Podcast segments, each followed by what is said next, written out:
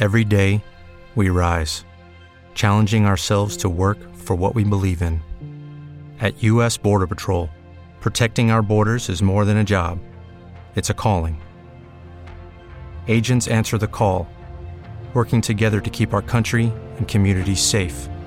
If you're ready for a new mission, join U.S. Border Patrol and go beyond. Learn more at cbp.gov/careers. Welcome to the Nerd Party.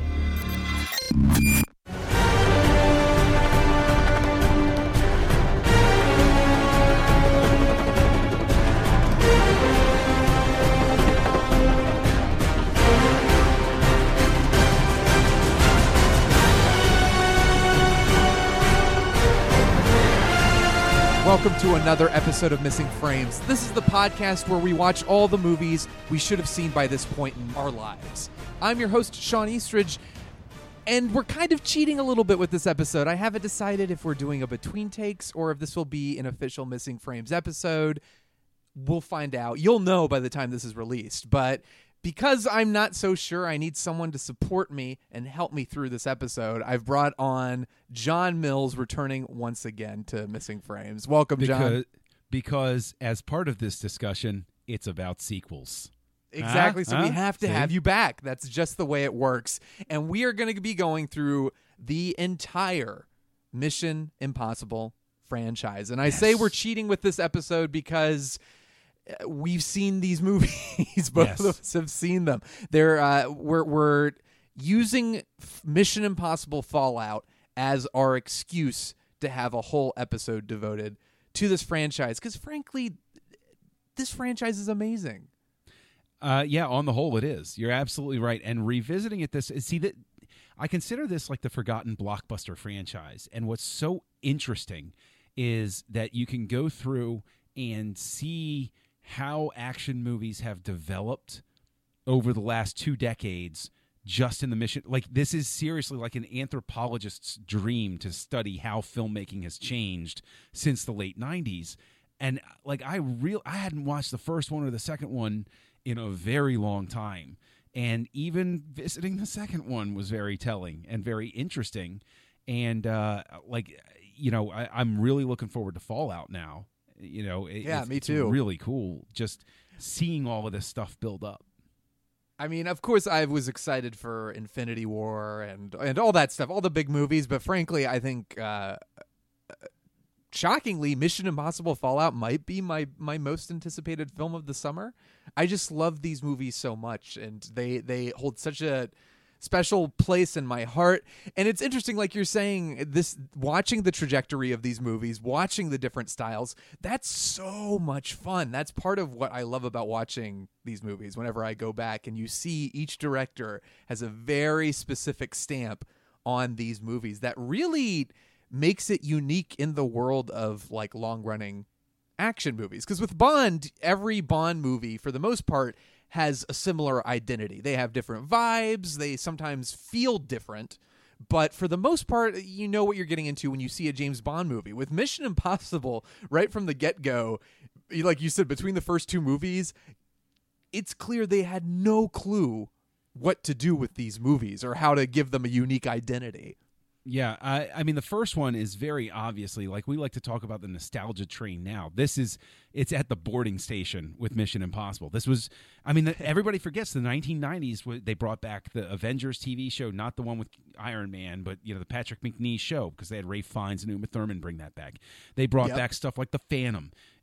Batman and Robin brought back the Batman 1960s TV show, and so Mission and Impossible. also, I mean, let's not Yeah. forget uh, Goldeneye. Goldeneye had come out in 1995, the year before, so That's Bond right. had been rebooted and was back on top again. And Yeah. uh, I think that may have. Uh, well, I mean, let's just get right into it. Let's let's just start with the first Mission Impossible. So you know, 1996, like you're saying, kind of released right around this point where TV franchises were being rebooted, and it was that kind of craze Yeah. where people wanted to see big budget versions of their favorite classic TV shows. And Mission Impossible was one of those that got caught up in that. And Tom Cruise had been looking for a vehicle to star as an action hero, which it's kind of funny because I I was you know I was nine years old when this movie came out. I was in like second or third grade. I was very young. So to me, Tom Cruise has always been an action star, and it's shocking to think that Mission Impossible before this movie.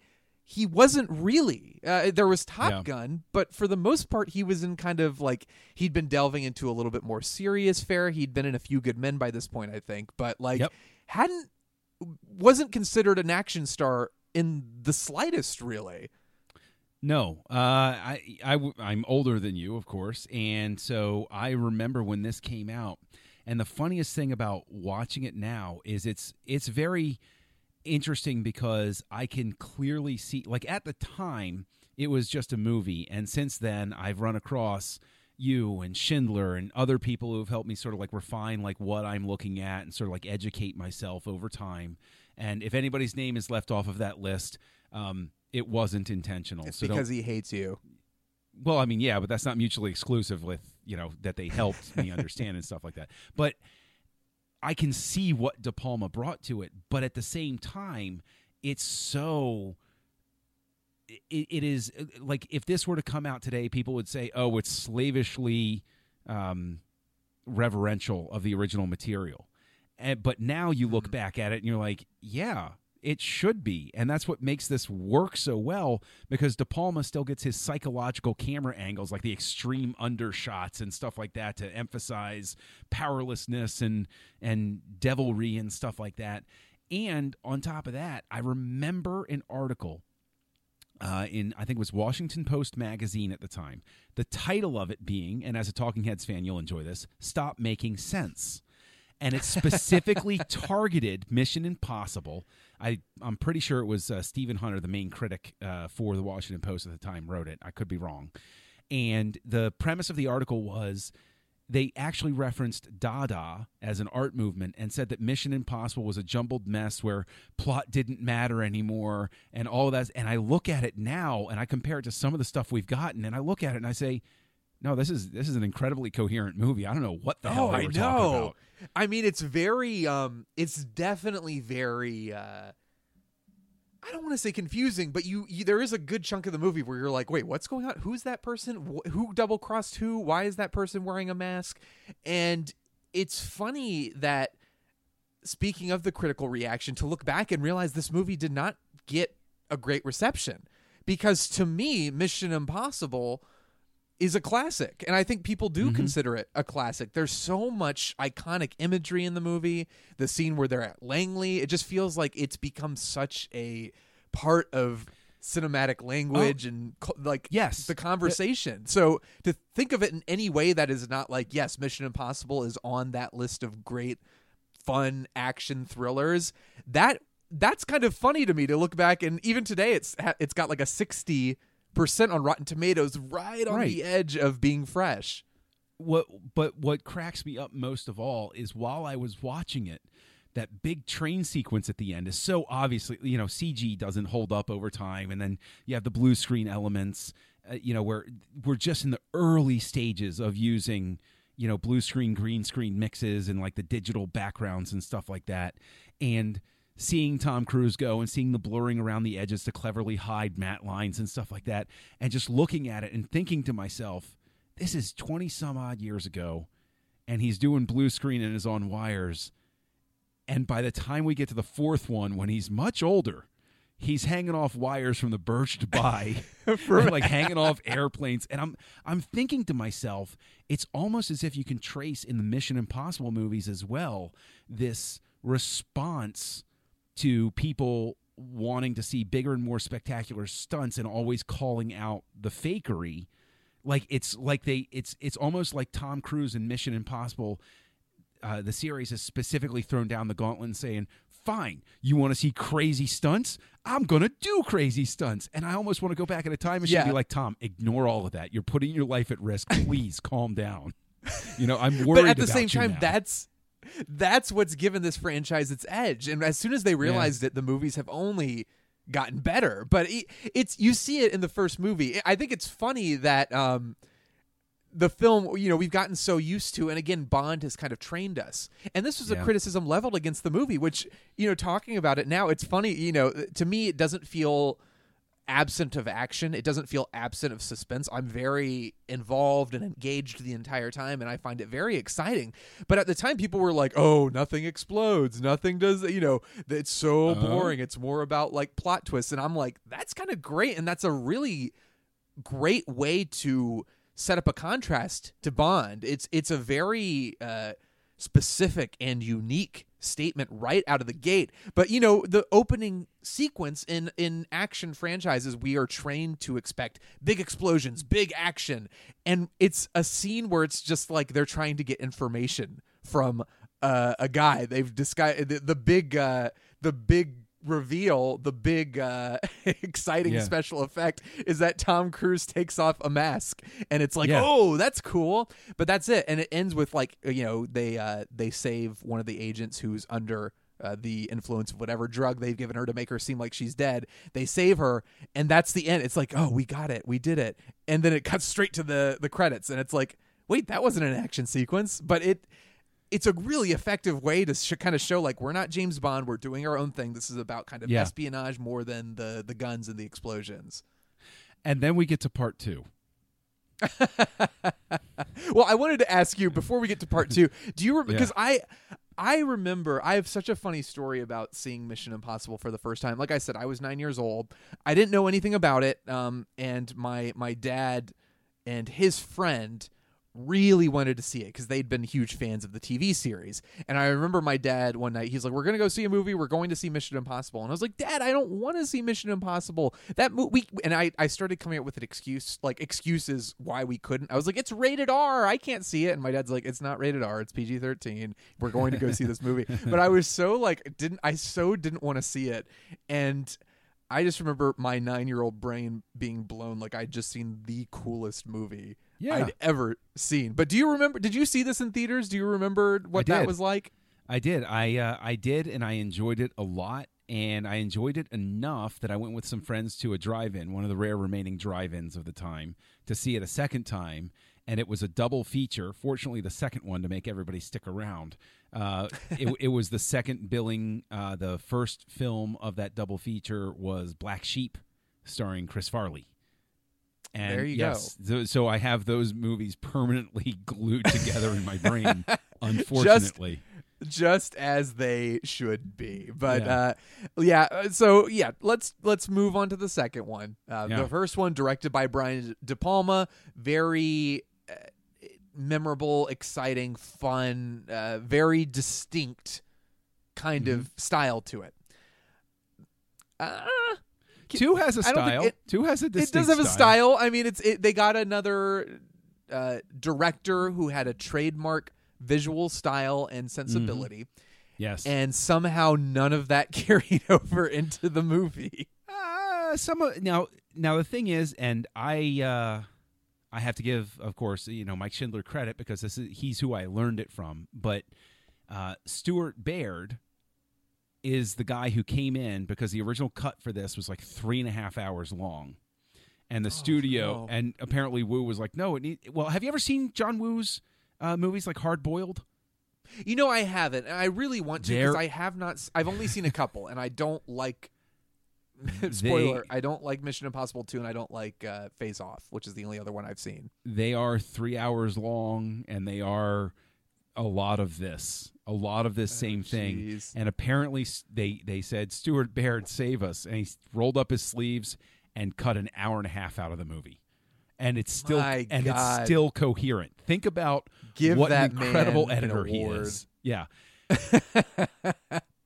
This th- and, and the thing is i always think about dougray scott um, like he must look at mission impossible to, he must hate it with it because he was wolverine. And then reshoots for this lost him the part and hugh jackman becomes like the biggest star in the world.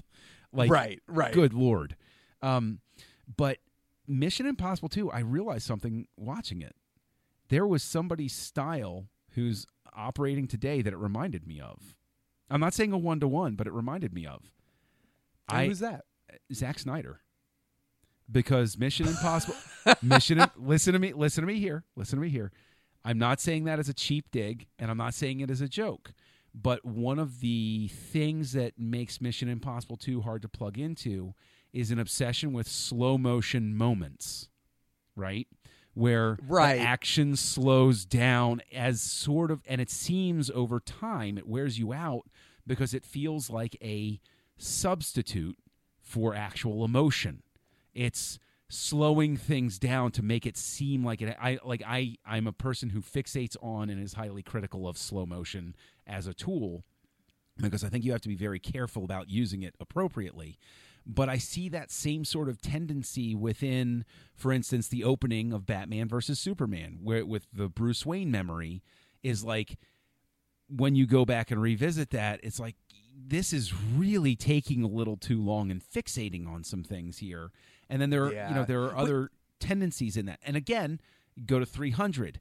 What's one of the trademark things in that is the action slowing down as they fall off the cliff and stuff like that. And keep in mind, I right, slowing down and speeding up. It's you Right. know I I don't know if I 100% agree, but I see where you're you're getting that from. And I with Snyder, he kind of evokes a kind of dreamlike uh sense of like there's something slightly hyper realistic about what's going on. It's not Right. quite reality. It's a li- so his slow motion. I'm kind of with you. I'm not a big fan of Snyder. Um, I'm not a huge fan of that, but I see kind of what he's going for.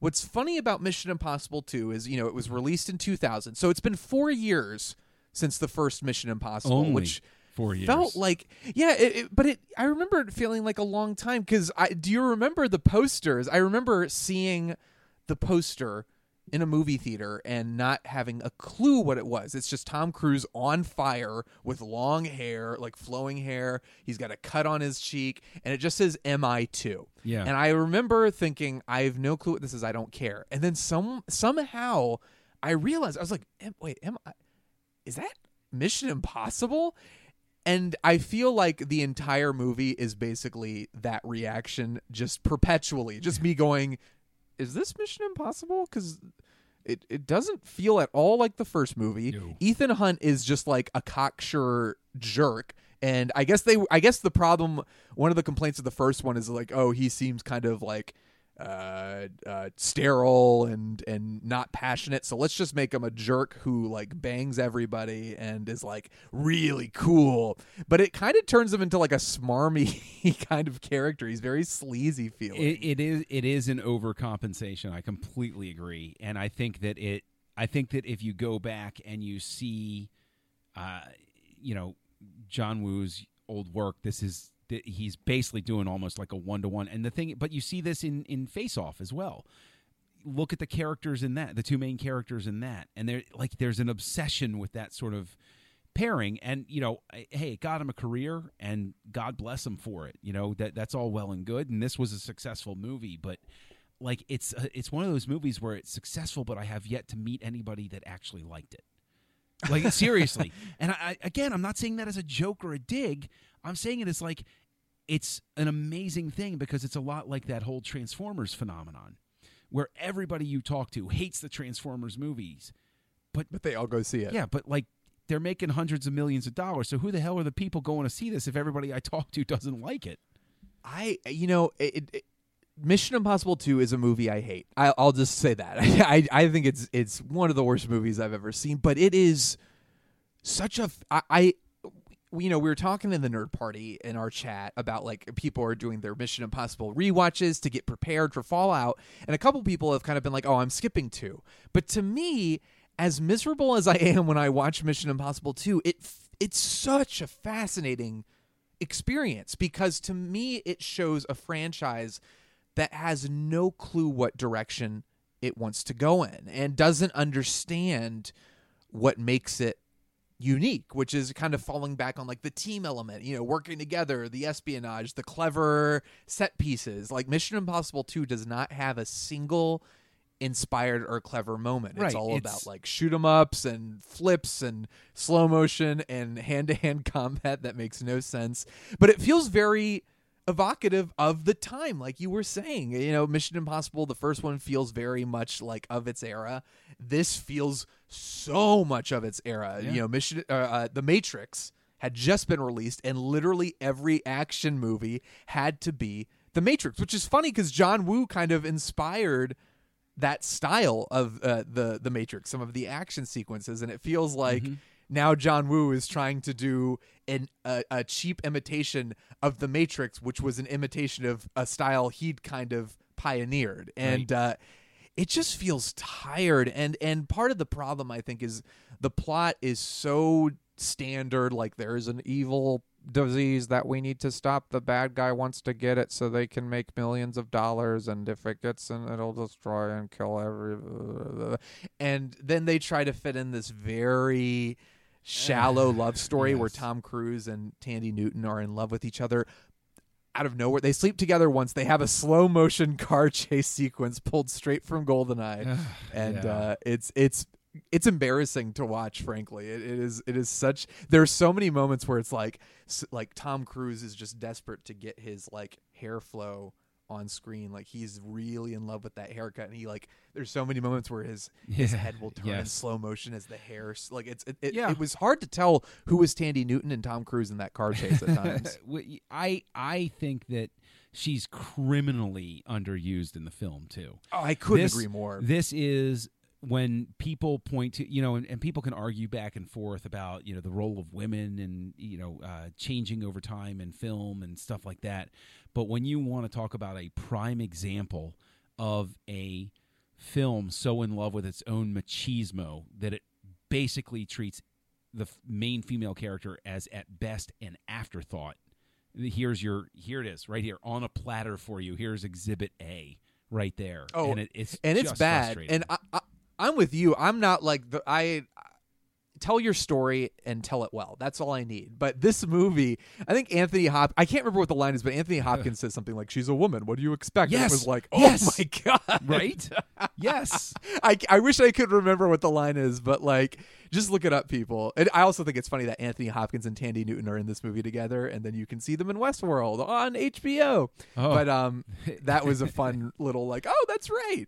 But uh, you're, I mean, you're so right. Basically, her character's function in this movie is to just be the like to to seduce the bad guy. It's like I've got to use my womanly wiles to seduce the bad guy, but really I'm in love with Tom Cruise, but really I'm in love with and it's such uh it's it's hysterically bad and it's so bland and and everything about the first movie that made Mission Impossible feel unique and gave it an identity feels completely gone. Uh, Yep. I mean, I'm I, the only thing I will give credit to is the fact that they brought Ving Rhames back because I'm so glad he became a staple Yes. of this series. Because if you don't have Tom Cruise, Ving Rhames, or the theme song showing up in like Limp Bizkitized style, Oh Um, no. there's there's nothing, not a single thing in this movie would identify it as Mission Impossible. I mean, they do the they do the your mission should you choose to accept it, but like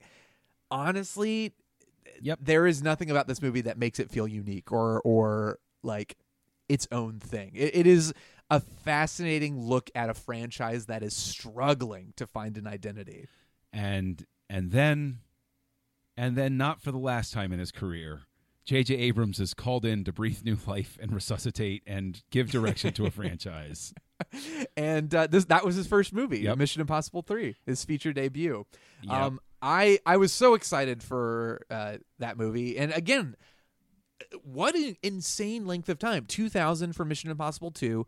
Mission Impossible Three is released in two thousand Six Six years. Yeah. That's like, it, it's honestly not. A, Mission Impossible 3 did not do great at the box office compared to the other two and compared to a lot of other summer movies. And I think it was a combination of a couple things. One, that it had been six years since Mission Impossible 2, so no one is really begging for this movie. And two, this was right at the time where Tom Cruise was like, the the punchline of every media outlet, the, mm-hmm. the Scientology stuff, his marriage to Katie Holmes, his kind of like he'd kind of been it, they'd spun him as like he was he's kind of crazy and all that stuff. So all these things are working against him, and it's such a shame because I think Mission Impossible Three is fantastic. I I think it's great. I have uh, my esteem for it has raised every time that I've watched it, and I even when I rewatched it this time, I was like, why don't I hold this in higher regard? And I I'm gonna I'm gonna say right out that Abrams, I I it, it's very difficult. Abrams is very very good at making the films that he makes. He is a great filmmaker. He he is. I will never take that away from him. But he starts off at such a high point that I wonder if it has damaged his reputation in a sense or expectations for him because we always expect a trajectory with a director that you're going to mm. start and you're going to build and you got somewhere to go. I think he comes in at it so strong and so high that when he's sort of plateaued at a very good place, people sort of shrug it off because it's like, yeah, but he's I love not that he so he much better. plateaus. His plateau is the highest grossing film Right. of all time. No, but but but like right, but like his plateau is higher than some people will ever build up to. Yet he doesn't get the respect he deserves because he started off at such a high point that like the like the, I I honestly think it, it's an expectation thing. But I think it's know, easy. It's easy to knock him because, like you said, he Mission Impossible Three is where Mission Impossible Two is like meandering, dull, not a single compelling or exciting action sequence. Mission Impossible Three, Abrams is fully confident and fully capable as an action director, and right from the get go, that opening se- scene Uh-huh. is like amazing. Like I I you were just immediately hooked in and, and my wife Sarah and I were watching, you know, the day after we watched Mission Impossible 2 and we just looked at each other and it's like it's amazing how quickly this movie grabs you, especially compared to the second movie where it's like John Woo can throw all the flashing slow motion explosions on the screen that he wants and can't generate an iota of excitement. And Mission Impossible 3 is just like boom performances incredible just like abrams knows exactly what to film. He is so focused on these two guys. And uh it, it is it is so fantastic. And another thing i always forget about philip seymour hoffman what a fantastic villain. What inspired casting. Yes, and uh, you know, you, you talk about the opening, but I will always go back to that Vatican scene because I like, Yes. this is the one that is really tight. And what's really fascinating about it to me is that this is where Abrams hooks up with uh, Kurtzman and Orci, who wrote Star Trek 09. and Right. what is fascinating truly to me about this is that uh, uh, Orci is a um, he's a conspiracy guy. Okay, he's a he's a truther and stuff like that, and that works its way into this. But what makes me compliment that is that it's not just interesting bad guy trying to kill everyone. It's somebody within your own government bureaucracy organization who's encouraging it because they consider these things inevitable. So why not use it to create a war that you want to win, which is an obvious commentary on Iraq, which is an ob- Right. like and it winds up I think that's the thing is the motivations wind up elevating this to that sort of level of wow. You know, like it, it seems it's just a fun Oliver Stony way of coming at something. yeah You know? and and that's kind of it, Mission Impossible 3 did some things really great and I think that's one of them. It it gives us a twisty turny plot where the villain's motivations are kind of strange and like you don't know who to trust and so they bring that back but also I, they they really emphasize the team element, which is what Mission mm-hmm. Impossible was all about. It's everyone plays a part. The first two were kind of Tom Cruise vehicles. The first one had a little bit of the the team stuff with Langley, but it's mostly Tom Cruise just being like, "I'm awesome." And I think with this third movie, Abrams helped Cruise realize that it's about the team. It's the, the fun is seeing this plan carried out and played to perfection. And the Vatican scene is the I mean that's the best example of it as you see that happen. Um, but it is. It, it is fun. It, it, kind of brings it back to that, like the whole espionage thing that makes Mission Impossible unique. And then you, I mean, you have all the great action, you have all the fun stuff. It, it finds a great way of combining the sensibilities of like what we want from an action movie with the shootouts and the explosions, but it combines it with the unique angle of that espionage and that fun and seeing the team work together to accomplish a goal. And then, I mean, again, Philip Seymour Hoffman as a villain is just fantastic. Um, but Agree. there's so many little things. There's so many little things I love about this movie. I love the the reading of the lips. I love. Uh, Yep. I I I really really love Mission Impossible three, but also it humanizes Ethan Hunt, and this is a really good example, especially in the earliest early 21st century of how we were transitioning out of action movies like Mission Impossible 2 where Mm-hmm. it's like let's just see a guy beats people up and you humanize him. You give him Yeah. uh, uh, uh give him a wife. This, I mean, do we have any secret spies who are married, like who are domesticated? That Right. never happens. That's such an interesting angle, and it works. It pays off so well at the end, but it also makes Ethan Hunt feel incredibly human, which is something that was sorely lacking from Mission Impossible 2. But I remember taking notice of that in, in when I first saw the movies, thinking like that's such, that's so cool because you feel invested and you care about these characters as opposed to just like being engaged by oh the cool set pieces. Yes. Yeah. Uh, although cool set pieces are are there, and uh, you know, I, I mean, then you go to Ghost Protocol, right? Right. Like- right. Uh, again, another. It was five years Yeah. when oh, they. yeah, that's right. Oh, After after Mission Impossible three. and I saw it at a legit IMAX theater uh, because in in front of it they showed the um, The Dark Knight Rises. yeah the Dark Knight Rises uh, preview, and it, which you could see in in IMAX back before they tweaked Bane's voice. And I remember Right. getting into an argument with my cousin because he was one of the ones saying, "I can't understand what he's saying. What's he saying?" And I'm like, "What? I can I can understand perfectly what he's saying." Yeah. you know, rubber football, pu- purple monkey leather. I mean, that's exactly what he said.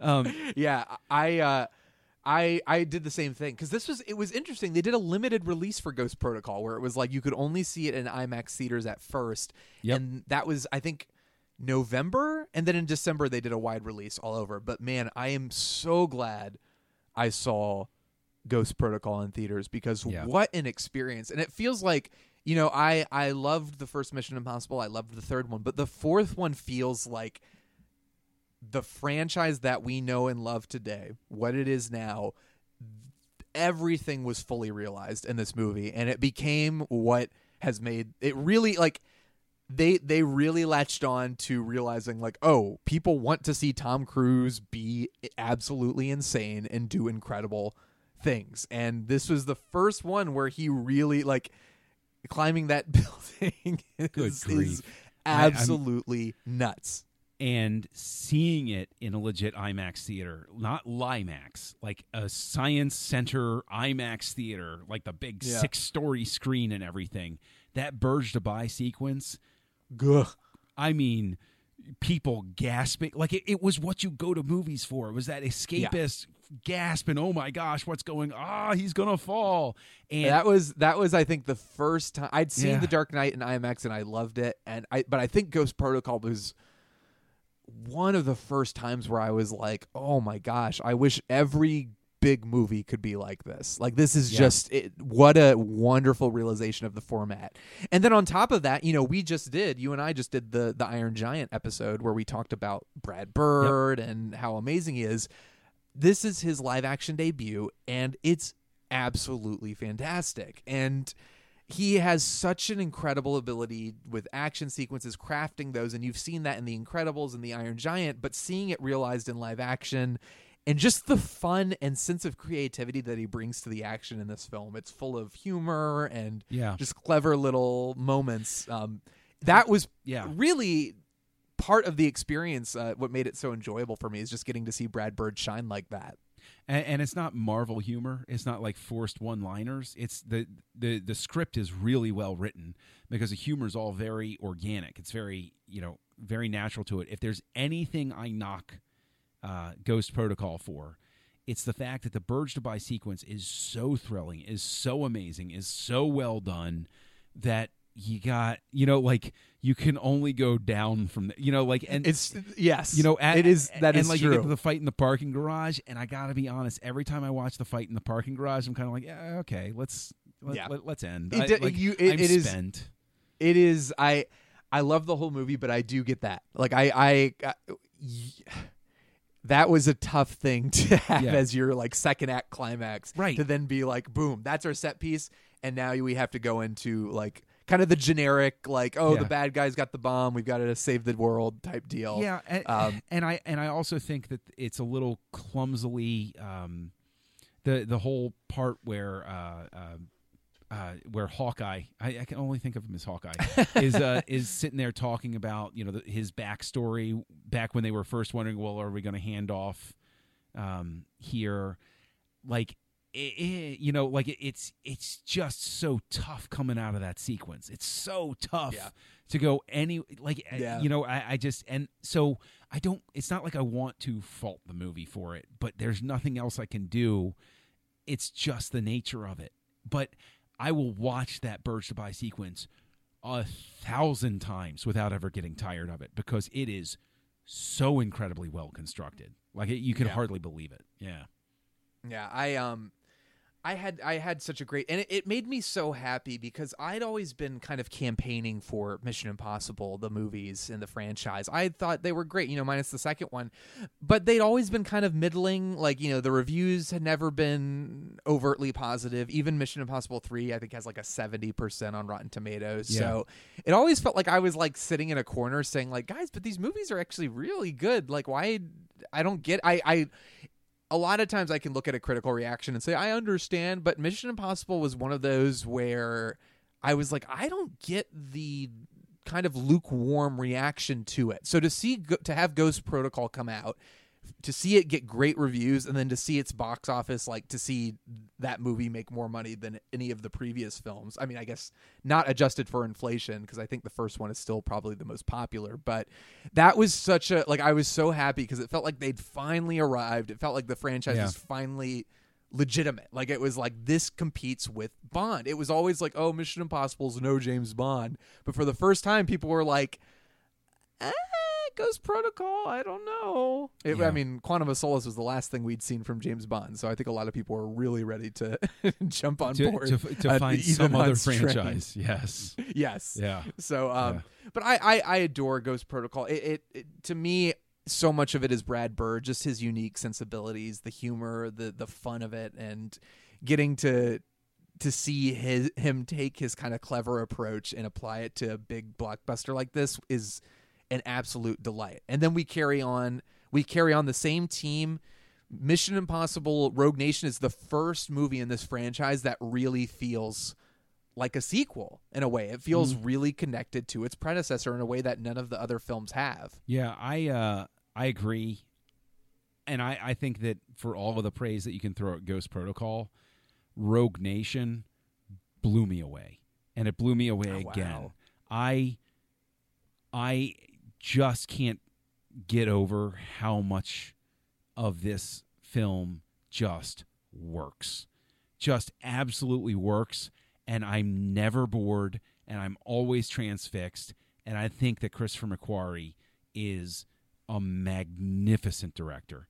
I love everything about Rogue Nation and it's one of those things where I struggle to think like on a scale of five out of five i like i i try to be reserved because people use it as a dig that i i you know oh you give everything five stars but honestly i i think it's perfect. I i honestly struggle to think of any part of the film where i'm like ah this drags. Oh i could cut this. Oh i could live without it. Mm. i i like you drop me in at any point in this film i'll watch it all the way through to the end. I, you know, uh, all that really, you're kind of reflecting how I feel about Ghost Protocol. Rogue Nation is the first time I saw it, I enjoyed it, but it didn't really. There was something about it that I felt a little like I'm not as engaged. I'm not as uh, entertained. It felt a little by the numbers, but watching it again recently, I was like, this is great. This is really great. And I love um I think I miss the creative flair of Brad Bird. I, I do think Rogue Nation feels a little bit more by the numbers Oh. than Ghost Protocol. But frankly, I Rogue Nation to me feel it, it- it's just a reminder of what makes this franchise so great, which is like Mm. incre- uh, uh, unparalleled set pieces, incredible ensembles, and I think Rebecca Ferguson is such a great addition Yes, to she this is. cast. And uh, the first time I saw the movie, I was kind of like indifferent to her, but every time I watch it, I respect it and her more and more. And I, I'm ex- I'm so excited that she's coming back the, the, for the, next the, one. The uh, I want to call it the vortex. It's not the vortex, but the underwater vault. right? Yeah. The the co- uh, whatever you call it. Whoa, that sequence is amazing, and the opera. But, but that's the thing, right? Ghost Protocol. What I knock it for is the Burj Dubai thing is so huge, and then you sort of like let down after that. It's like, and then you get to the end, and you're like, okay, okay, okay, okay. Just like I would have preferred the ending of Ghost Protocol to be the guy kills himself right at the beginning, but ha- the case is somewhere nuts to get to, and so like let's do a Burj Dubai type thing at the end, like get back to that point, Right. um, and with this, I think it, it's so much more um, cognizant of pacing that it, it builds better and it keeps building on top of itself more than having a big flash and then a little bit of unevenness or I- anything like that. Yeah, I do agree with that. I think um, this Rogue Nation has a fantastic third act. Um, I wish I could take the third act of this movie, kind of similar to uh, The Force Awakens and Rogue One. I wish I could take the third act of Rogue One Yeah. and put that at the end of Force Awakens. It's very similar with Rogue Nation and Ghost Protocol because I love Rogue Nation what I forget about because I think I think the Dubai sequence in Ghost Protocol is so fantastic and people are still like you know people are so blown away by it that you almost forget that Rogue Nation it does something very clever where it takes its big stunt quote unquote the airplane sequence and it puts it right at the beginning. So you're mm-hmm. like that's amazing. This is great. But i thought that was going to be like they were making it such a big deal in the previews and everything. I thought it was going to be more of a big deal. As you said they do a better job of planting the sequences. So it's not it, it it's a little bit more organic. It's not a wow, we have this amazing set piece in the middle and then everything else is a little bit more like at, after that it's a little more like chill. With Rogue Nation you have great opening with the plane, you have the awesome opera sequence that's fun and exciting Oh, and- yeah. and great. You have the middle of the film, which is the uh, like you said, the underwater sequence, which is just thrilling. And then you go right from that into an incredible car chase. Oh. and then that goes into a motorcycle chase Yep. where Tom Cruise is literally riding this motorcycle, uh, driving it at uh, you know absurd speeds. And there's a great little moment where his knee scrapes the pavement where that is a genuine moment of like ah crap. I i Yep. gotta be careful. Like these movies you feel the the danger and the stunts like no other film no other action franchise. Yes, and at this point, I will go for the cheap joke because the way he gets that record in the beginning with the projector on it um, is, in fact, uh, I I have nothing to back this up except knowledge of the text. That's a Battlefield Earth reference. That's an L. Ron Is Hubbard reference really? because in the book Battlefield Earth, and I don't, I don't, I, I have willfully uh, erased the experience of watching Battlefield Earth from my brain I can, Um, can blame you but uh, the in the book the technology described to teach Johnny Goodboy Tyler, um, real name, uh, in in the book is they describe these things that look like records that they put on a player that project information up. And interesting and when he does that, every time he does it, I'm like, ah, there's your L. Ron shout out. Earth. There you go. That's there you so go, Tommy. funny. Good job. Good job. That Um, is great yeah, but but it works. It because the thing is, you can see that as a real spycraft sequence of not just answering like you know the pigeon poops at midnight or something like that, but it's a series of escalating questions to verify who the person is yes to get in it's there. a fun music nerd scene but it's also like Right. yes it, it serves the plot Yeah, very much so, and that that's why I, I just love it so much. Is you said you said it best serves the plot. There's character development here. There's reveals here. There's action here, but everything is in service of the story, and everything moves forward. And there's not a single boring moment. I consider this so far the masterpiece of the series. This That's is amazing. I you know, I I wanted to say just the third act itself I think is so brilliant just to have uh it's not like a big showdown, it's not a big fight, it's nothing huge. It's just this moment where they're all sitting around a table and you have this very clever Yep. set piece of um, Yes. Tom Cruise outsmarting your Ethan Hunt outsmarting the bad guy, uh, Solomon Lane, is that his name? Yeah, but but but th- but there you go. You put your finger on it. Outsmarting, right? It's the same reason that I respond well, for instance, to like Solo. Right? Is I love a movie where it isn't just about beating the bad guy into submission. It's about outsmarting him. It's about being quicker than the other guys in the room mentally, and that I, th- this movie has it in spades. And I just, I like you know, how how could you have done that scene at the end better? Like it is, Yeah. just a And it's not that's tense not scene. easy to do in a big action movie to have your climax be like and three guys sit around a table and talk and it's intense. Yeah. Or um, that because then after that, it- there's a great shootout scene, but again, nothing huge, just a very clever, like you know, it's him and and Rebecca Ferguson kind of like going out together, and he's protecting her, and you Right. know, it, it's They it's can't shoot really him, it's it's just it's very them, yeah. simple but effective. right? And but but and that rage, the bad guy when he gets caught, that rage, he knows he can't get it at at Ethan Hunt, but he's still firing. You know, like Yeah. and just locked eyes on him, just like I, I, will say this could though: get out of where here. did where did the bullets go? Wouldn't they have come back and hey hit hey him? hey hey hey bulletproof glass makes bullets dis uh, disappear? it's a great ending is what i'm saying yeah uh, but i mean honestly you know you're, you're talking about uh, you know eh, you know yes you're right yeah, Bullets, It's, it's nothing. he'd it- have killed it's, It's not enough to ruin the movie. right Uh, but but that's the point is yes he would have killed himself he would have been Right. dead he, th- those bullets would have bounced around and he would have at least seriously injured himself Right. I um, you know, I, I do like Rogue Nation. I give Ghost Protocol the edge just for I think the create the creative spark to me and the sense of humor is what elevates Ghost Protocol over Rogue Nation. But I was I went into this re, this rewatch expecting my ranking to remain the same and after watching Rogue Nation again I'm kind of like know, but uh, I guess I guess that's where we'll leave this first part of the episode is with our rankings of the series, and then kind of hopes for Fallout. So, John, how do you rank uh, the Mission Impossible series thus far? Well, I think I've shown my hand that top to bottom, I'm going to start with Rogue Nation. And I have usually had Ghost Protocol in number two, but I think I have sort of a tie developing with three because Okay. I really, each time I rewatch three, I like it more and more. One is like then a close third, fourth, because like it would go one, two, two, four, or whatever. Um, and of course, Mission Impossible 2. Eh, Firmly at the bottom. For- I don't think there's a single person who would put it higher and my than the bottom. my hope is that Fallout does not in any way race to the bottom with Mission Impossible 2. Right. I and judging from the early reactions and reviews, which are comparing it to Mad Max Fury Road, Right. which is like, uh, thank you. Um, I think I think my ranking will would go Ghost Protocol, and then I.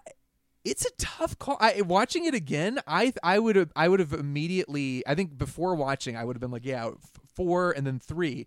But now it's like a toss up between five, three, and one. It's so hard to pick, which is like that's kind of nuts. That speaks to this franchise in general that it, it is such the films are so consistent that you could really kind of like come back and revisit them and say, actually, I like this one more, or I thought I liked this one less, but really, I think it's great. So I think at this point in time, I would say, oh, this is this is gonna sound, oh, it's so tough. I I would say four, five, three, one, two Okay. and I can live with uh, that. and that that is such a with four is is my top, but with like any one of those four, five, three, or one, they're so interchangeable. I love them all yeah. almost equally. I would say, and then of course two, I, I hate with all my being. And if you know anybody that likes 2, anybody listening to this, if you know somebody that likes Mission Impossible 2, I say this firmly. Please let me know. I there's got to be somebody out there besides John Woo that likes Mission Impossible 2. Schindler likes it, doesn't he? Yeah, but Schindler, yes, Schindler likes it. He doesn't it. count. I, I mean, other than Schindler, Okay. because okay. he's he's probably not listening. And if you are listening, Mike, you find me somebody else that likes Mission Impossible too. yeah, but I um I'm so pumped for Fallout. And again, it, kind of similar to Ghost Protocol, it makes me so happy that uh, in an age where we are bombarded with Star Wars and Marvel with Disney just throwing themselves at us all the time to get a Mission Impossible movie every couple years, to get a James Bond movie every few years, they're kind of stealing the thunder a little bit. As uh, this is not to knock the cinematic universe, Marvel or Star Wars, but like the producers, Paramount is smart. They they know people are tired of like the huge blockbuster, big effects movies. They're giving us a grounded, crazy, action packed stuff like like real stunts, practical effects. Like they are giving us the antithesis of these huge big budget movies, and I, I, I. It makes this franchise so much more special and so much, and I'm so excited because I was really, really hoping for the best with this movie, and I feel like I'm, I'm getting just based on the reactions beyond what I could have hoped for. So Yep. I'm excited, and again, Rogue Nation, like I said, it, it, I, I, I feel like it, it just misses greatness for me. And I wasn't that thrilled about McQuarrie coming back, but now I'm like seeing all the behind the scenes stuff. I'm very, very excited to see where this goes. yeah, me too.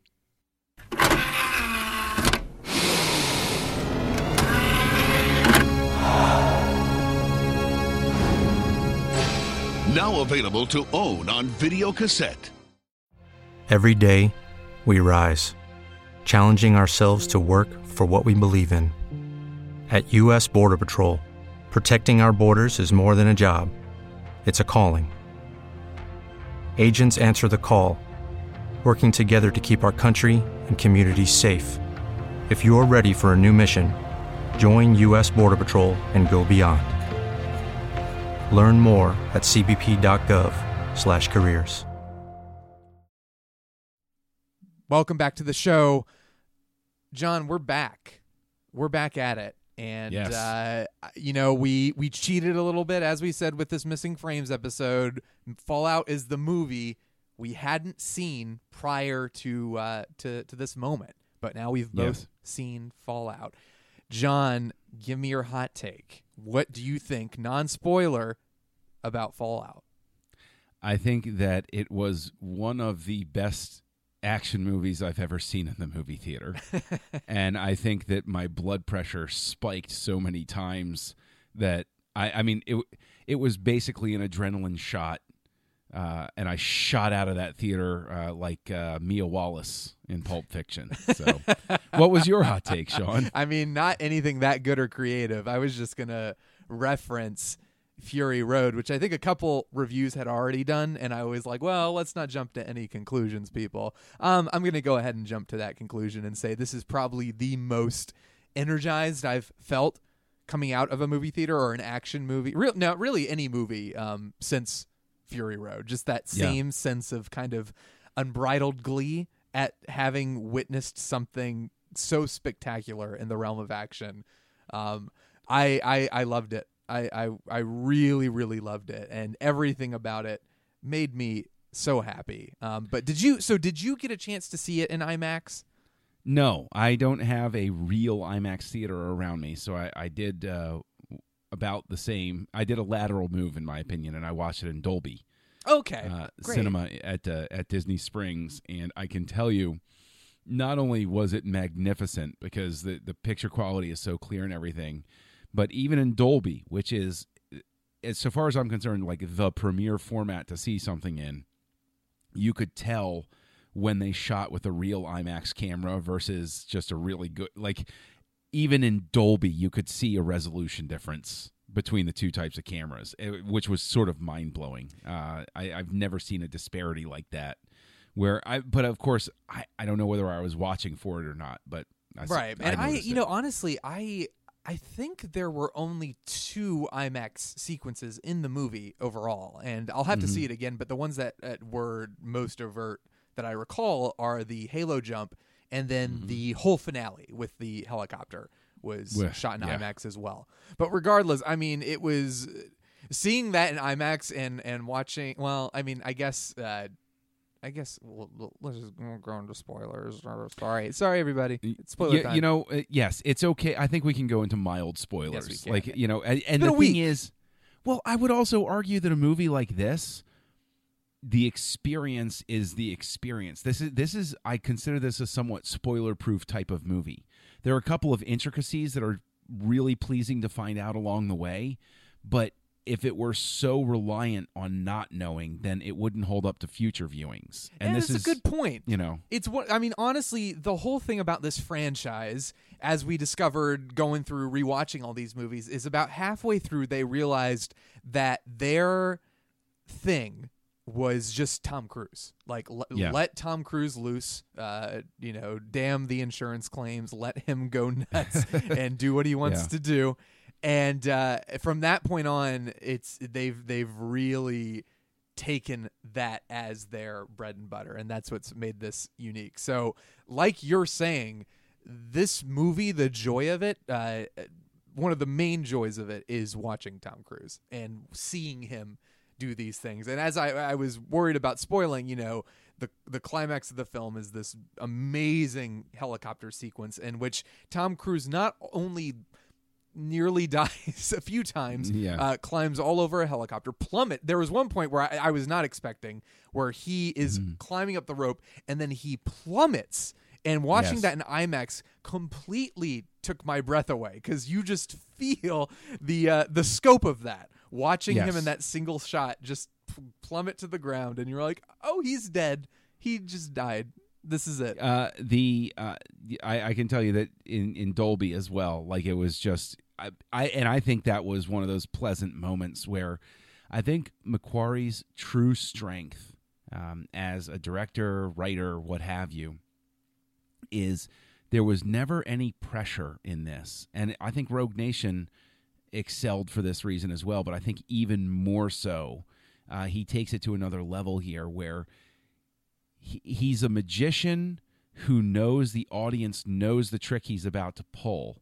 So he finds a new twist on the trick to catch you by surprise. Right. You know that the mask switches are going to happen, so he screws with you and it's the it's it's classic sleight of hand where he's setting it up and you fall into the rhythm where you say, "Yeah, okay, I know what's th- Oh, wait, oh no, that's different. It you know, was- like you caught great. me. I, I knew I knew I was in for a treat right from the get go because the opening scene that that bait and switch at the front I did Mm-hmm. not see coming at all, and I knew this whole movie Fallout has a much grimmer tone, especially than the last couple, because the first. I, you know, the first one is pretty is intense, but not very grim. Well, you know, I don't even want to say that because you know his whole team gets murdered at the very beginning. So there's been a kind of grim intensity that these movies have lacked in the past couple. You know, uh, I love Ghost Protocol, but it's very fun. Uh, Rogue Nation, I think, is a little bit more somber, but still kind of like, oh, it's fun. We're running around, we're globetrotting, all this stuff. This one feels very intense from the get go. It feels like there's a stronger sense of stakes. So when they lose the plutonium and then they immediately cut to like oh these cities have all been blown up i believed it completely and i was like this is a depressing way to open a movie but man they're really going for it and then when they pull the the moment where it's like ha we got you i was like oh my god that was just the perfect encapsulation of this franchise without needing to go for broke with the insane action really reminiscent of the first movie I see that one.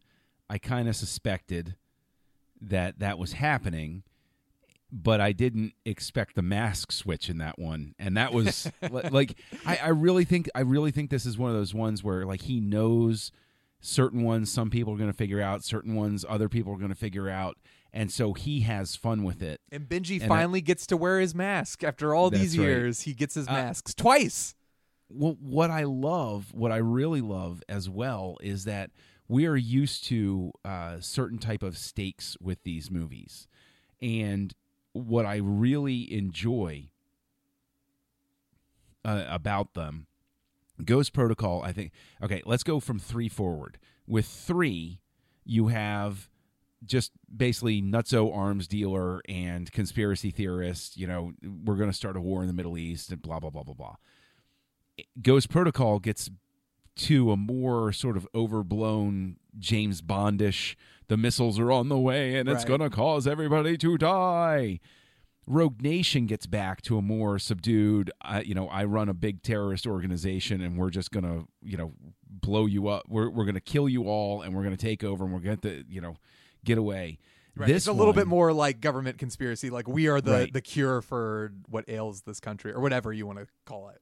this one i thought what was beautiful um, especially about the ending about the plan that they have is that it's not blowing up paris or dc it's something that is so diabolically just purely evil it's not a big showy explosion that they're going for they're literally going for poisoning the water supply of a third of the earth's population and you're not used to that in a movie and you think for a second and you think wow, that would really work, wouldn't it?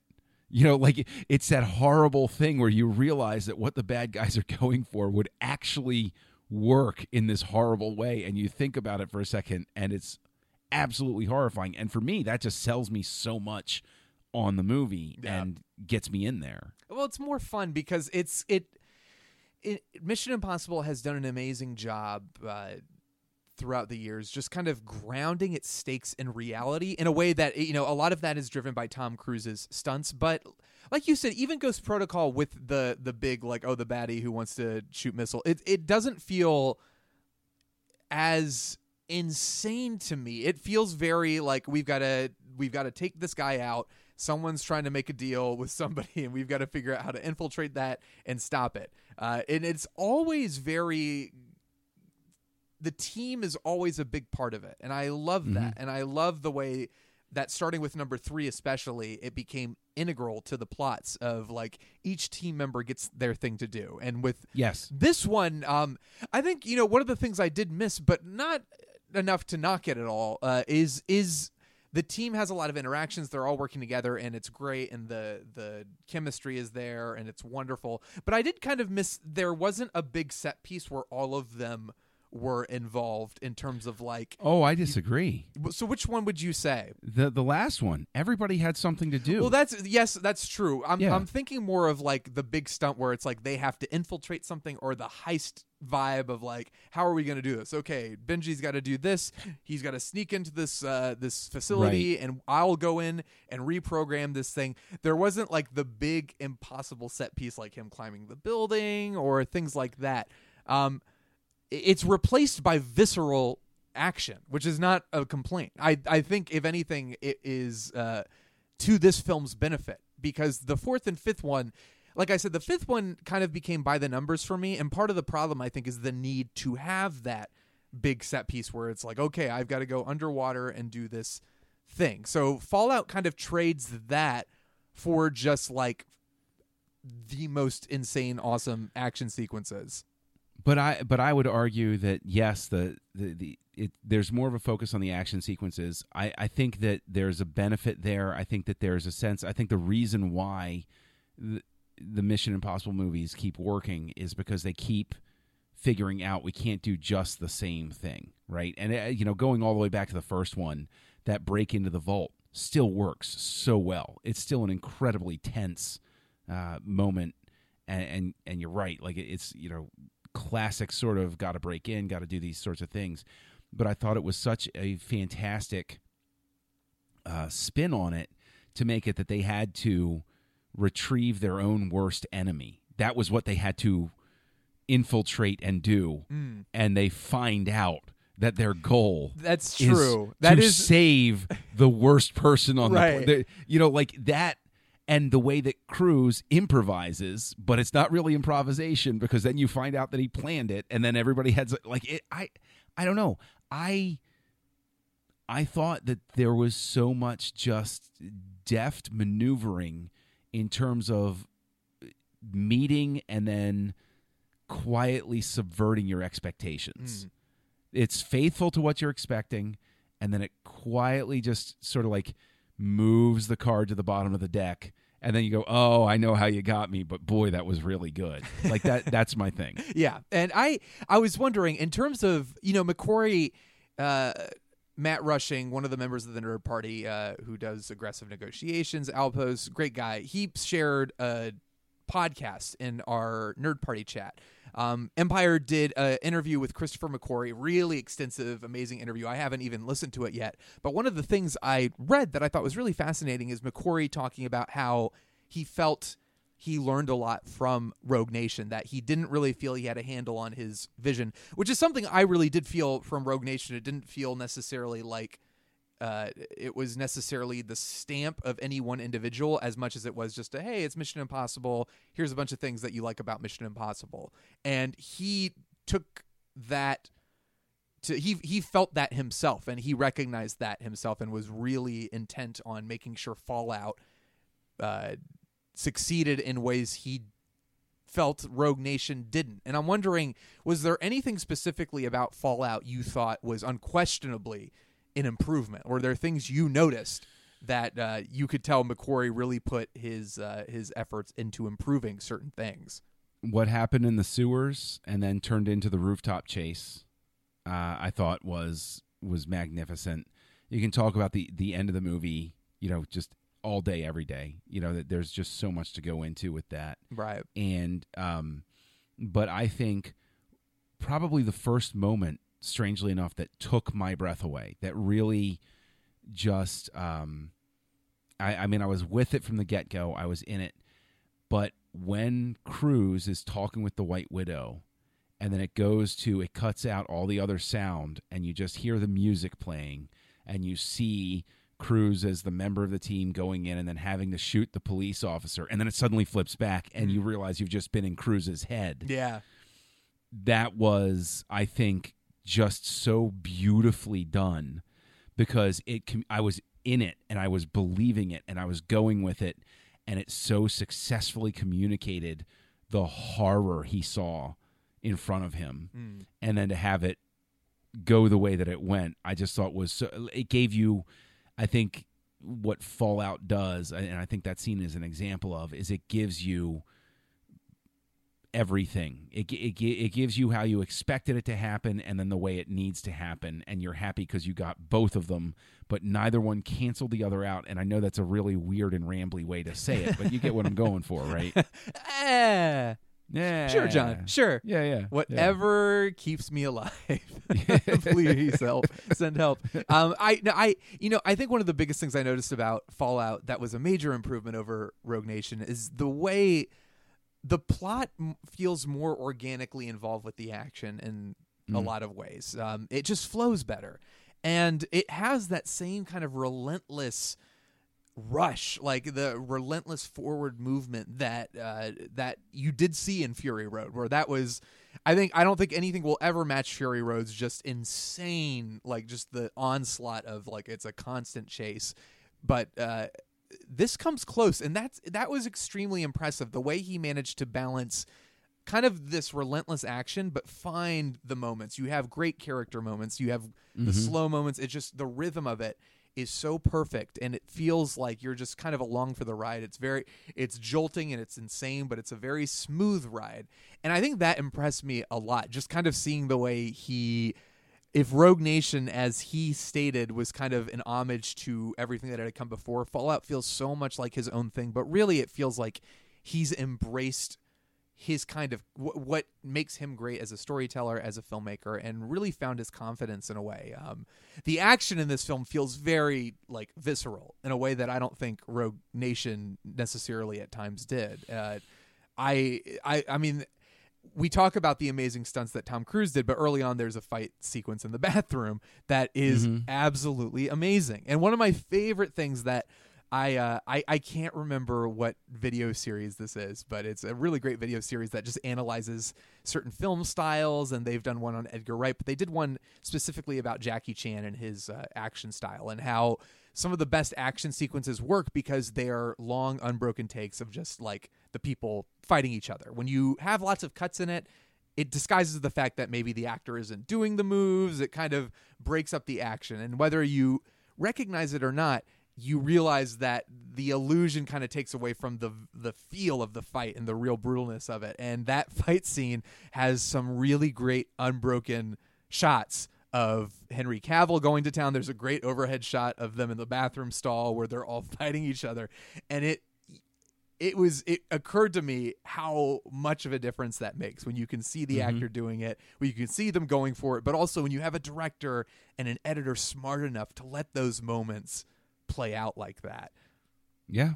Oh yeah, a- absolutely. And of course, everybody talks uh, and will talk till the end of time about uh, Henry Cavill uh, cocking his arms uh, before he goes in for the fight. one of the best things on the planet. and this is, and I know how weird this is. are people sound, talking about that in a negative way? Because if they are, they No. need to stop. They better No, no, Okay, no. good. Only If I- positive, only Any person who thinks that's a bad thing can can write me. Uh, But you- I you know- back. you know what I loved about that fight? I mean, besides everything else, but I love the fact that there's even enough attention that um, Henry Cavill has a little sweat stain on his back. Yeah, And I know that that sounds weird, but at the same time, it actually helps sell it because how many times do you watch? Because I, I think as a, as a one to one, right, is you have the bathroom fight in True Lies, which is similarly a brightly lit white bathroom, a lot of you know throwing and going around and blah blah blah blah. But it was always sort of like a silly set piece sort of thing. yeah. It was, uh, you know, just a silly thing. This is like a way better, more serious version of that. And even though everything that happens in it is just ridiculously over the top, it's done in such a way. And I, to speak to your point, those unbroken takes make you want to believe that it's actually happening, hmm. because I think the cuts there's such a trick to that rhythm, whereas this feels like it's just something that's happening right. and I re- I remember cringing like watching it in the theater. I was like, oh, oh, oh, you Yeah. know. And I can't tell you the last time I was in a movie where I was like, ah, like that stressed about a fight going on on screen. And I like I want to know. I, I want to behind the scenes. I want to interview the uh, the stunt coordinator, the fight choreographer, and everything like that. I want to know how long it took them to to orchestrate that, and who was who was the big bright shining star. I'm sure it was Tom Cruise again, but like you know, and and the fact that they had a guy that they were fighting that wasn't just your token. Okay, he gets in five good shots and then somebody takes him out. Right. Like he was throwing down Yes. with them. Yeah. That's really cool. Really holding off uh, Yeah. both of them which is Yeah. like i mean it was that was just fun and it was it was it was to me an announcement so quickly after that halo jump sequence that it's like the thrills of this movie are not going to be reserved to just like tom cruise is crazy but you're going to have Yeah. some real great grounded moments which is sometimes it's hard to come by those in big action movies nowadays it feels like you have such crazy stakes and something needs to explode or someone needs to like do something ridiculous to have the balance of an amazing stunt like the halo jump and then follow it up with something equally as exciting in a completely different way uh, it, it just it's so effective The only thing that I wonder about is could if there was anything I could give to Sky to uh, to the, I almost said Skyfall. I don't know why. Um, because this feels like skyfall in a way or it Yeah. does i think you said it. it it is the version of spectre that That we uh, were- that we spectre really wanted to be it's it's Yeah. the movie spectre wanted to be but but the one of the things I wonder about this is does it suffer from Star Trek Six syndrome, which is Star Trek Six is an incredibly well constructed film. It's amazing. You can make the argument that it's better than Star Trek Two.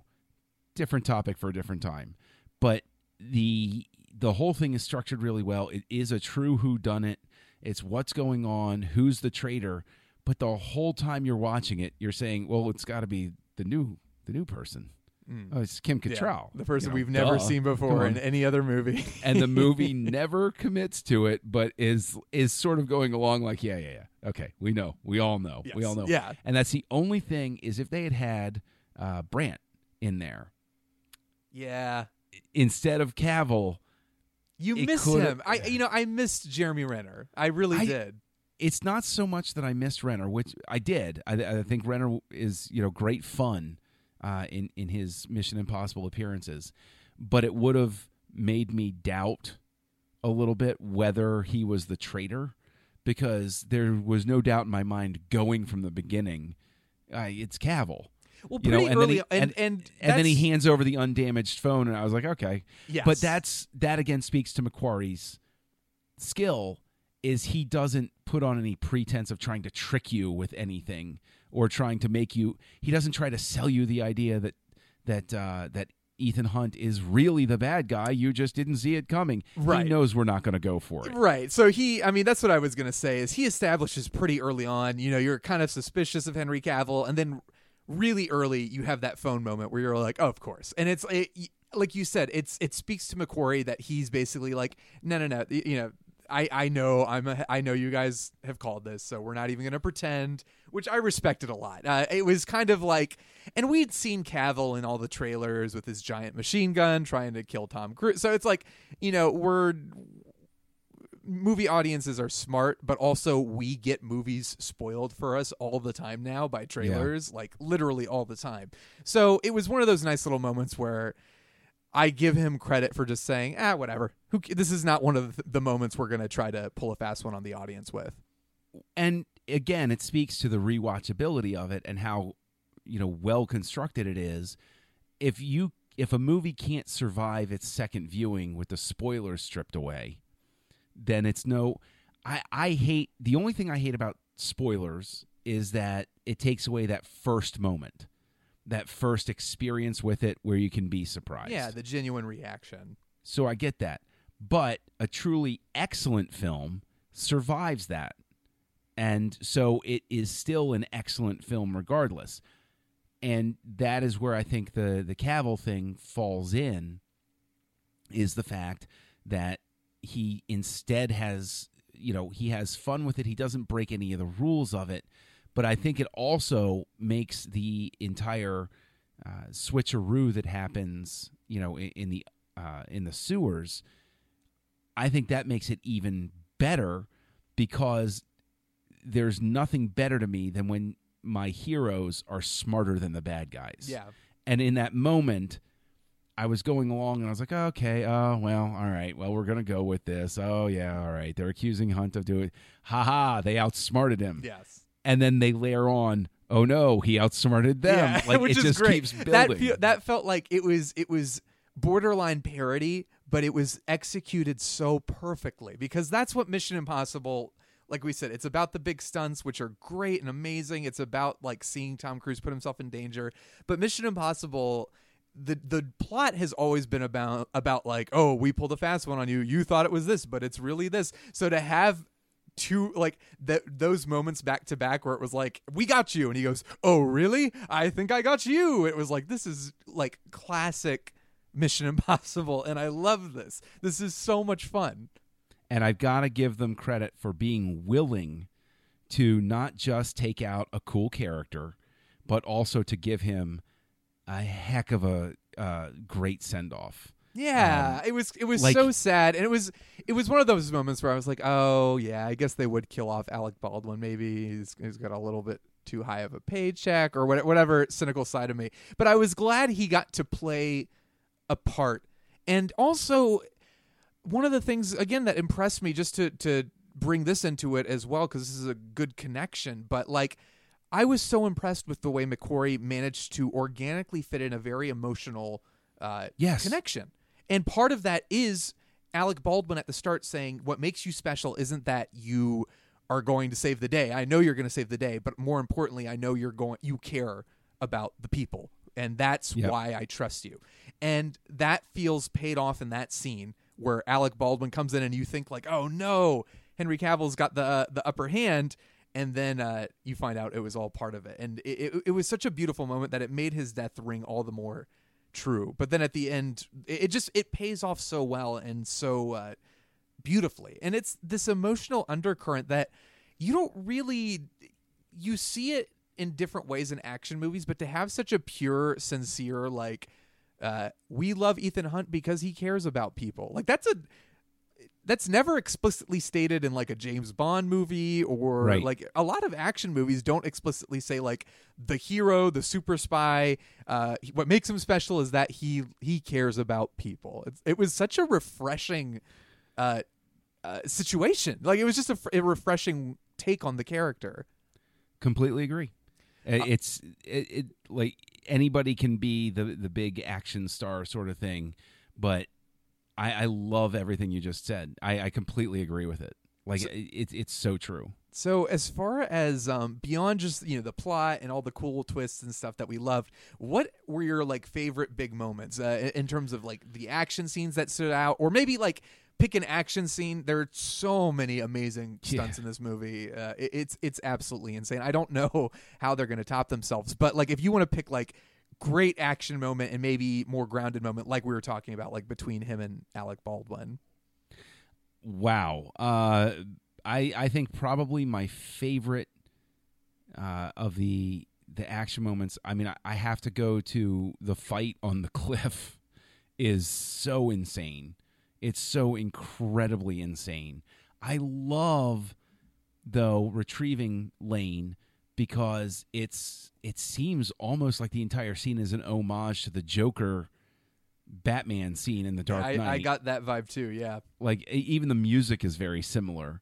Um, so I, I don't know if that was done as homage or something like that, but like there there were definitely hints there. But that fight with Cavill, you know, after the helicopters have crashed and they're they're just going at it on the cliff, I was in my seat, just like with my hands on the side of my head, like.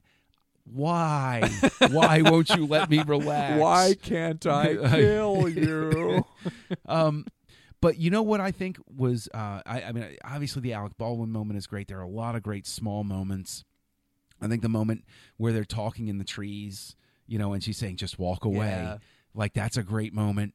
But you know what moment really, um, I think really just drove home even Alec Baldwin's point about you care about the people, you care about the individual, is with his wife Mm. when he sees her and she has this moment she says ethan what are you doing here are you working you know like Yeah. oh no Yeah. it's really bad that i see you right now but not just that but just the fact that there is this goodbye moment between them where you can tell like you're so used to movies that are all about the good guy wins and then he sweeps the woman up and they're gonna go off and they're gonna have this great thing but he does in fact care so much just about her happiness and her as a person Hmm.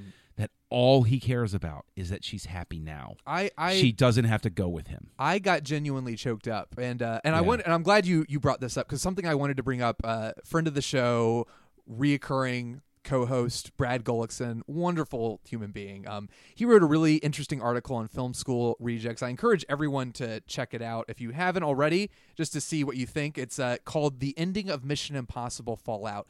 Explained, and something he called out as one of the only weaknesses of this movie is that ending, how it lets Ethan off the hook a little bit so that he can be with Ilsa and his wife Julia is just like, "Oh, everything's fine. I'm happy."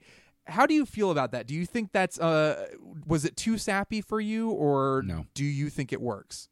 i think it works perfectly fine I agree. So screw you, Brad. No, Uh, I mean, no. I, mean I, I, I think, it, I think it works perfectly fine because of the fact, like, w- w- protecting his wife has been this thing. But even at the end of Ghost Protocol, like, there's this whole acknowledgement: I can't be with her. If I'm going to be doing this, I can't be with her anymore. And in terms of letting him off, if anything, it frees up the series because that it doesn't need to be his motivation anymore. Mm-hmm. He can be his character actually grows in that moment. It's no longer about I'm doing this and because I love her, like it's now it is he's freed from that. They've actually advanced his character and he hasn't even been with her for how many years now. Yeah. What I Well, mean, you know- they don't really have a relationship anymore, you I, know? I get what Brad's. I think Brad, um, the point he's making that I do, I understand where he's coming from is it's a little too clean cut to introduce a character like Ilsa. Ama- you know, Rebecca Ferguson. What a bamf! She's awesome in this movie. I'm so glad she's back, and I'm so glad that she. It looks like she'll be coming back for more.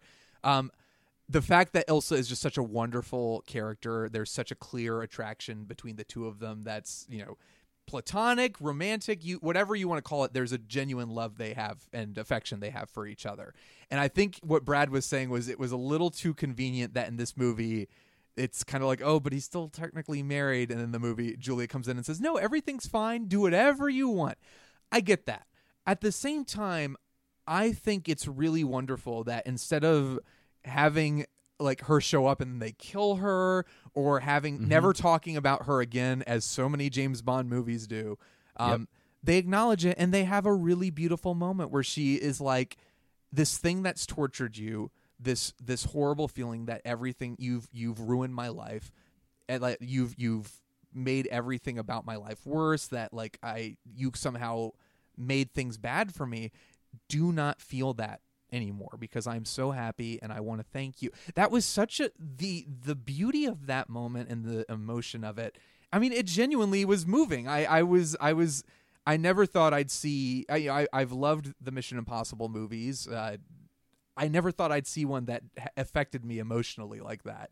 And it was a really beautiful moment. And that to me outweighs whatever kind of silliness of like, now you can go be with whoever you want and don't feel bad about it. Um, but I love that. That was that was one of my favorite moments. I think if I had to pick one of the emotional or the more grounded scenes uh, between characters, that's definitely one of my highlights.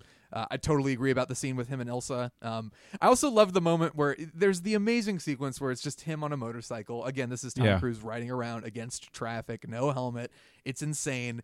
I loved him jump the the little moment where he jumps over the bush, goes through the grate, and his buddies have picked him up, and they have that acknowledging moment where they're like, "We got you, bud." It's great. yeah. I love Yeah, that. yeah. But uh, I I adored everything about this movie. I think the highlight for me, action wise, is just the entire climax. The helicopter. The second he climbs up that rope on that helicopter, I was like, edge of my seat, screaming at the screen, just going nuts. I thought that was absolute perfect filmmaking. It is. It is Yep. such a delight.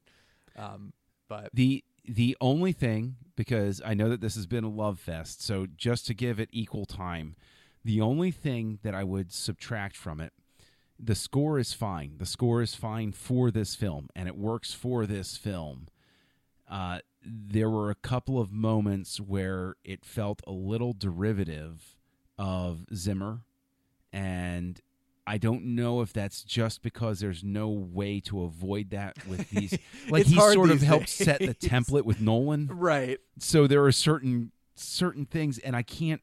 I'm not faulting him because the composer did a really good job. Like I, I was initially a little bit critical of the score, but I've since listened to it a couple of times, and he does some really magnificent work, especially when he works in Schifrin's theme. Mm-hmm. But like, if there's anything that I would, you know. And it's the tiniest little ding mark on it is like ah, a couple of those cues sound a little bit too much like Zimmer Okay. but that's that's not you know it's not right. it's not like It's- I'm that's, like walking that's out really like, that's "Screw that's that," you know? really digging at that point. yeah No. oh you sound like one of the best composers working right now ha ha ha ha i got you you know yeah i um like i said i think the the only thing i would hold against it is i did kind of miss that like what we've got to infiltrate what now and how are we going to do that there wasn't really a um you know, you mentioned the Solomon Solomon Lane scene where they have to break him out, which was a little bit like that, but I kind of missed the whole like, oh, there's something Ethan has to do. He has to dive off this thing and hold his breath for two minutes, or he has to climb a building.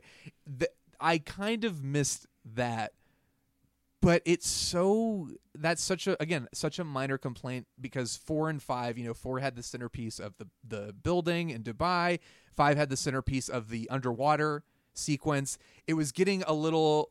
I loved the moment in Rogue Nation, but it was feeling a little bit like, oh, each one of these, I guess, has to have have this moment. So I can't really knock Fallout for not having that because it again it, it more than makes up for it in amazing action it still feels like mission impossible the team is involved i love seeing them work together so yeah i that that's really the only thing i would nitpick honestly um Yeah. it, it, everything about this it, it is it is an absolute delight I, I i don't think I, I think this is easily the movie of the summer. This wins the award for best summer movie. Um, definitely going to end up in my top ten list. I mean, I, I Yeah. we've got we've got a few months left in the year, so you know, take that with a grain of salt. But I this this was like maybe if it doesn't end up in my top five or whatever of the year, it's I'd put it on a list of the great action movies of this decade so far. Yeah. Very I- high up there. I don't get out to the movies half as much as I would like to, and even less than I used to. But I, you know, I can say unequivocally that this film is an example of, you know, the thing that keeps a lot of people away from the movies is time and money. And if I can walk out of a theater and feel like that was worth every bit of time and every red cent I spent, that is a hugely successful film. and then if I can then go back and intellectually start going at it like we have and like break it down and be like, no, no, no, it wasn't just the moment. That's Yeah. just an incredible film. Yeah. I mean, I thought about this film for days after I watched it. Yeah. It was just replaying things in my brain, thinking, did I really see that? Did that actually happen? And just being floored every time I even thought about it. I, I mean, uh, the biggest question I think a lot of people have is where do you even go? It's kind of like Nol- the situation Nolan found himself in when he made The Dark Knight. Um, where do you go from here? You've raised the bar so high. What do you do? So my question to you is, what are you hoping for from a sequel? And and do you want McQuarrie to return? If he doesn't return, do you have any ideas on who you might want to come back in or who newcomers to the series? No idea. No idea. Honestly, like I, I, I have no idea where they could possibly go, how they could possibly raise the stakes, how they could possibly make something. Like there's, and I, I hope for his sake, if McQuarrie were to come back, it's because he's got just like a burning idea where he's like, I had two movies and there's one thing I had to do that I didn't do.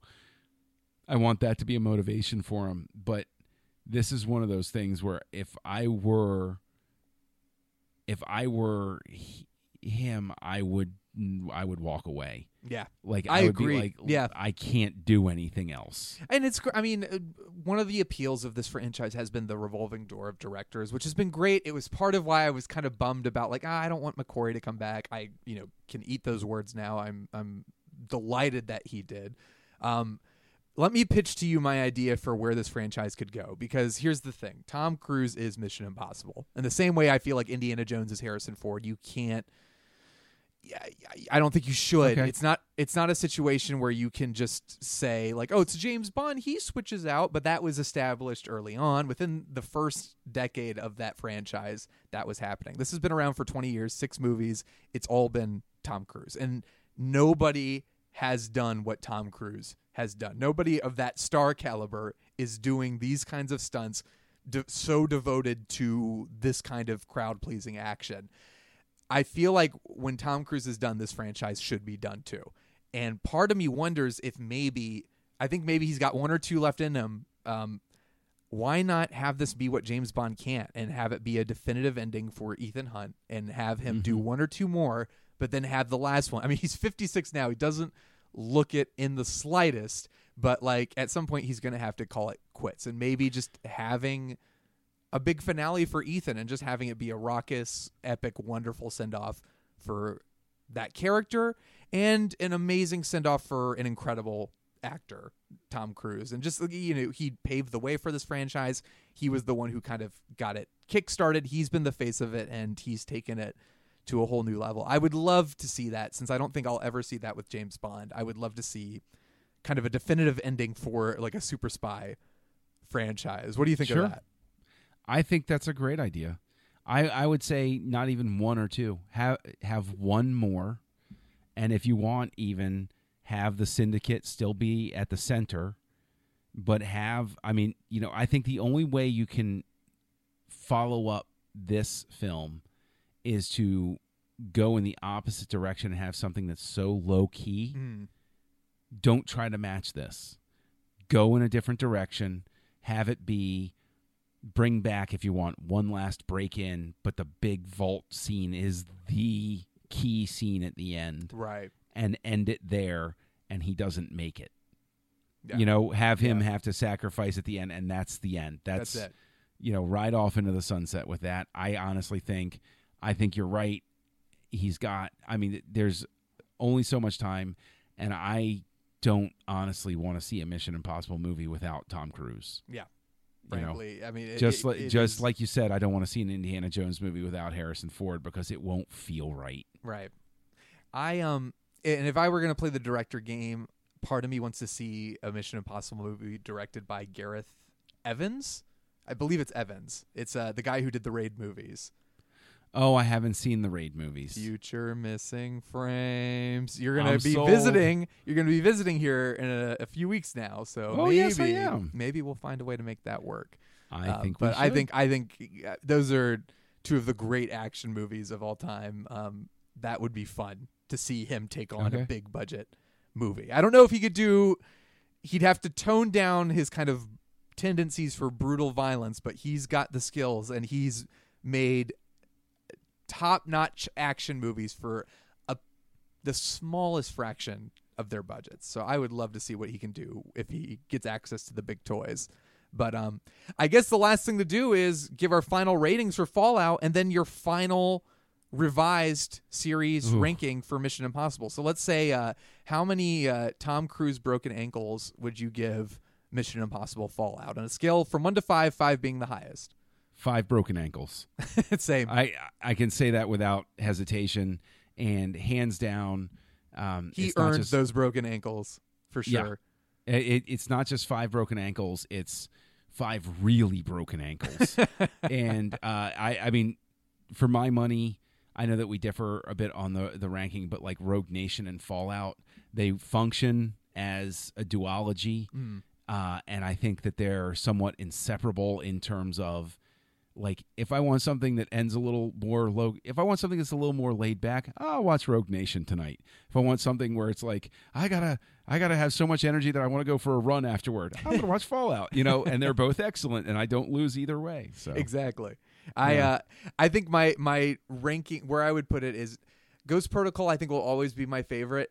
Part of me feels like Fallout is better. Um I uh It is. in terms of in terms of pure visceral action, I think Fallout is just like it, it's it's amazing. So I would go same ranking, I would just do four, six, five, three, one, two. I think is what I would do.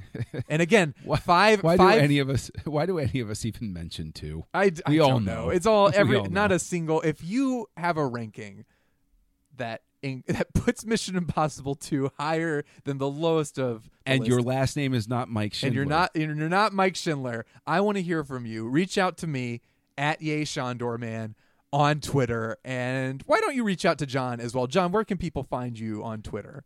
Oh, find me as Kessel Junkie, and of course you can find me lurking here on the network over on Aggressive Negotiations and Great Shot Kid. Right. And check out the Nerd Party as well. Lots of great shows. Uh, nerdparty.com and you can check us out on Facebook, the Nerd Party, and also on Twitter at Join Nerd Party. Feel free to like us, follow us, do whatever. Uh, we really appreciate your support. And speaking of support, if you feel so inclined, please do give us a rating on iTunes or whatever system you're listening on to this on all the ratings you possibly can, all the best ratings. Helps us out a lot, and we really appreciate it. And uh, John, thank you, thank you, thank you, thank you for being back on the show. Always my pleasure. And you know, as usual, if it's if it's a sequel, you basically set up the bat signal, and I'm going to be on the show. So there you go. Exactly. And uh, you might not be so grateful after I tell you that I've set up your microphone to self destruct in five seconds. Oh no!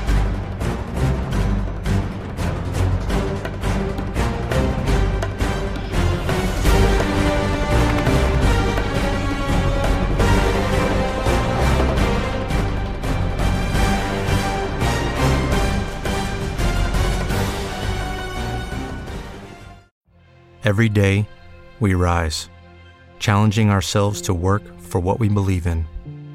At U.S. Border Patrol, protecting our borders is more than a job, it's a calling. Agents answer the call, working together to keep our country and communities safe. If you're ready for a new mission, Join U.S. Border Patrol and go beyond.